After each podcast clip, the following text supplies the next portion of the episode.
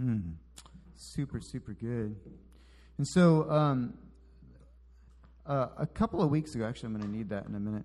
Uh, a couple of weeks ago, I went away um, uh, and I spent a couple of days alone in a cabin um, with the purpose of just pursuing the Lord, just get quiet before God. And, and it's, uh, it was part of a, a, more broad, this has been a, a season for me, a, a broad season of getting really quiet before God as much as possible. Um, it's funny how uh, in the middle of that I've had a, just just the the stuff of life keeps keeps moving forward. Um, but as I as I went away into that quiet spot, it's um, it's interesting to become aware how noisy our worlds are. Right? Is your world noisy? And we're so accustomed to it. There's you are being flooded with more information than anybody else in the history of the planet right? I think it was uh, I'll, I'll, spare you this just the, the numbers but I've, I've read several years ago just the, the explosive amount of information that we encounter. And and we're expected to i don't know about you but as you engage with people you're more or less expected to be fully cognizant fully aware of things happening all over the planet happening in your family, happening in your social group, happening in your job, happening in all of this stuff. And we have this, this amazing ability via social media and stuff to connect and be aware of all of this stuff. But one of the things that it does, actually, it does two things. Number one is it fills our mind with massive amounts of things to think and process and, and wrestle through, number one. Number two, the other thing that it does is that um, because, uh, because it fills our mind, it makes it very, very challenging to get quiet in such a way that we can hear the voice of the Lord. Anybody relate to that? I mean, I think it was true throughout history, but I think it's extra true in this season of history to get quiet before God takes effort. And so I went away and I've discovered that why in Scripture you see these people going traveling long ways to be with God. And while I was driving up there, I thought, gee whiz, God, you're everywhere. Why do I have to go over here? And it's not so much that God is there and not here. It's more like I need to get away from all the voices. And then I went, and in my house, there's a lot of voices. There is no, it's quiet doesn't happen very much. And so to go and sit and do nothing but sit, no schedule, just sit, me and God, for a couple of days, it was very disorienting, but it was good. And it's something that is needed. And and uh, and I found like um, full disclosure, Gabriel did not come visit me during that time. Would have been okay if he had, but he didn't. And uh, but I did have some moments with the Lord that were really really good. And I found so one one thing is He gave me a song. And so here in a few minutes, I'm gonna sh- I'm gonna get real transparent and vulnerable, and I'm gonna share the song that the Lord gave me during that time. It's one of those moments where I'm just alone with God at about midnight, and He says, "Grab your guitar and." And he gives me something to write down, so I did. And then I found the other part from being just quiet in the presence of the Lord. A lot of the revelation and value came from the return, not the time away. The time away was incredibly valuable, but it was in the return that I came back into all of the noise and the tension of the world. And I think, ah, I see things differently now. Because for a brief moment, I wasn't a fish in water, right? When you're a fish in water, you lose track of the water. And you get out of the water for a while and you come back and you're like, oh, there's water. Very, very simple. And so, as we prepare to take communion together, I'm going to be leading us through some passages, 1 Corinthians, um, just one little couple verses here. And I'm going to be um, mostly reading through this, and then we're going to get there. We will. And so, I'm just going to begin reading with this stuff. If you'll watch, I think it's going to be up here. And so 1 Corinthians chapter 10 verses 16 and 17, the cup of blessing is not a participation in the blood, is it not a participation of the blood in of Christ? The bread that we break, is it not a participation in the body of Christ? And so allow yourself to soak in this. Because there is one bread, we who are many are one body, for we are all partake of the one bread. The one bread is Jesus, right? And so we are united in Christ. Hmm. We'll continue. The rest of the passages are from John chapter 6. If you allow me to read it, I'd rather you just to soak in it. It'll be up here too. As we hear from the Gospel of John, chapter 6, recall the invitation we've heard over the last few weeks to shift the weight of your life from the world, including God's good gifts to us, to Christ Himself. In, in John 6, beginning in verse 10, we read, Jesus said, Have the people sit down. And now there was much grass in the place, and so the men sat down, about 5,000 in number. So there's a whole bunch more people in addition to just the men, right? There's families. And then Jesus took the loaves, and when he had given thanks, he distributed them to those who were seated, so also the fish, as much as they wanted. And when they had eaten their fill, he told his disciples, Gather up the leftover fragments, so that nothing may be lost. And so they gathered, gathered them up and filled 12 baskets with fragments from the five barley loaves left by those who had eaten. And when the people saw the sign that he had done, they said, Indeed, this is a prophet who has come into the world. And so the bread and the fish were truly a good gift, right? Right? We can say this. Yes, it was. Just like the manna in the wilderness was both a gift, but it was also a symbol to their ancestors. However, the people were declaring Jesus a prophet and seeking to make him a worldly ruler, and they were ready to, sat, to be satisfied with just the symbol. And so, as this chapter unfolds, Jesus invites the people into the deeper truth. But some of them struggle. Continuing in verse 26, Jesus answered them, Truly, truly, I say to you, you are seeking me not because you saw signs, but because you ate your fill of the loaves. Do not work for the food that perishes, but for the food that endures to eternal life, which the Son of Man will give to you, for on him God the Father has set his seal. So then they said to him, What must we do to be doing these works of God? And Jesus answered them, This is the work of God, that you believe in him who he sent. So they said to him, Then what sign do you do that we may see and believe you? What work do you perform? And just so Jesus understands, they continue, Our fathers ate the manna in the wilderness. As it is written, He gave them bread from heaven to eat.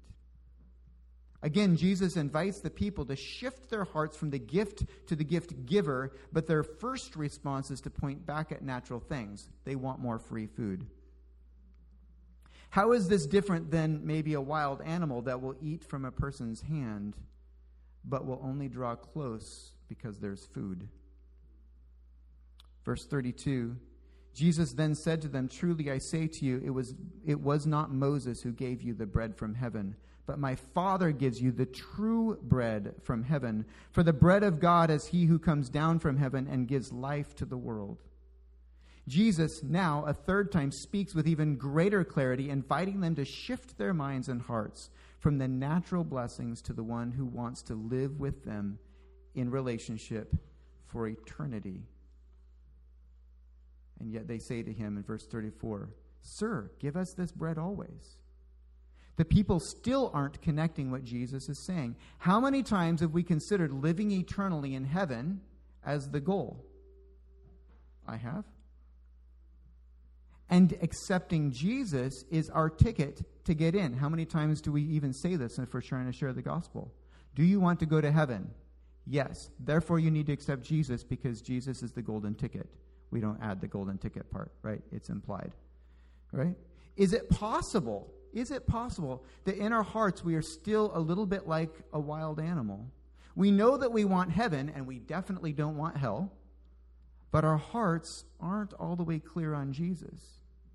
Heaven is heaven because God is there. He is the gift. If Jesus wasn't there, heaven wouldn't be heaven. In a moment, I'm going to ask the ushers to come forward, and we're going to take these elements, this bread and this juice, and we're going to distribute it to all of us as we prepare our hearts. And then I'm going to remind you number one, this is a tradition, but we are not doing this because it's a tradition. This is religion. We are not doing this because it's religion. We're receiving Jesus' life, his body and his blood, as our own we are shifting the weight of our life from our own ability and desires to Jesus' life and his work in us. We are saying that what we want is Jesus as our first love. And just like the desperate man who pleads with Jesus in Mark chapter 9, and he says, he says, I believe, Jesus, please help my unbelief. It's okay if we pray that too. We believe where we believe, and sometimes we still need help. After we hear the words of Christ in John 6:35 through 40, I'm going to pray over this bread and juice. The ushers will bring them to you.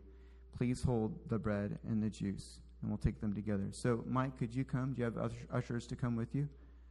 Did you find volunteers? Oh, yes, there they are. I see them standing up. Thank you. And so, uh, you guys, if you can go ahead and prepare that, just get this ready. I'm going to read John um, 6 35 through 40. Jesus said to them, I am the bread of life. And whoever comes to me shall not hunger, and whoever believes in me shall never thirst. But I said to you, so you're not going quite yet. So don't go quite yet. Don't go quite yet. Come back. Just just get ready. You're there. It's good. It's okay. You're awesome. You're doing good. You're ahead of the game. It's you're perfect. And all the Father gives to me um, will come to me, and whoever comes to me, I will never cast out. For I have come down from heaven not to do my will, but the will of him who sent me. And this is the will of him who sent me, that I should lose nothing of all that he has given me, but raise it up on the last day. For this is the will of my Father, that everyone who looks on the Son and believes in him should have eternal life, and I'll raise him up on the last day. All right. And so, would you guys join me in a, in a posture of humility before the Lord? We're going to just pray. So, Father, we, your children, are gathered before you, and we come just as we are. We are in need of your work within us and among us. Draw us to repentance before you where we need to be set free and cleansed. Wrap us in your garment of holiness. We have no righteousness apart from you. And Father, bless these elements, this bread and this juice, that we are going to re- that we would receive them as more than just symbols but as the body and the blood of Jesus given to us for our redemption. Jesus, be our first love. Jesus, be our first love. Jesus, be our first love. Amen. So, can you guys distribute that? Worship team, can you guys come up and help me for a minute?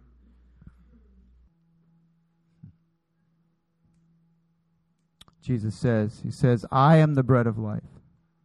Your fathers ate the manna in the wilderness, and they died. This is the bread that comes down from heaven, so that one may eat of it and not die.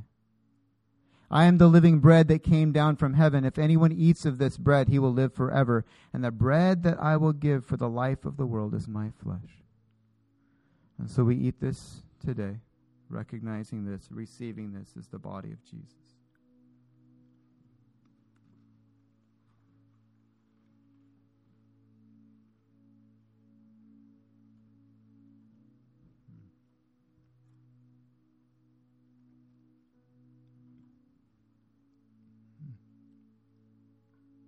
And so Jesus said to them, Truly, truly, I say to you, unless you eat the flesh of the Son of Man and drink of his blood, you have no life in you.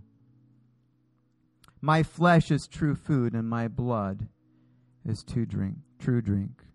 And so we're going to drink this juice, recognizing we're receiving the blood of Jesus in his life as our own. We drink together.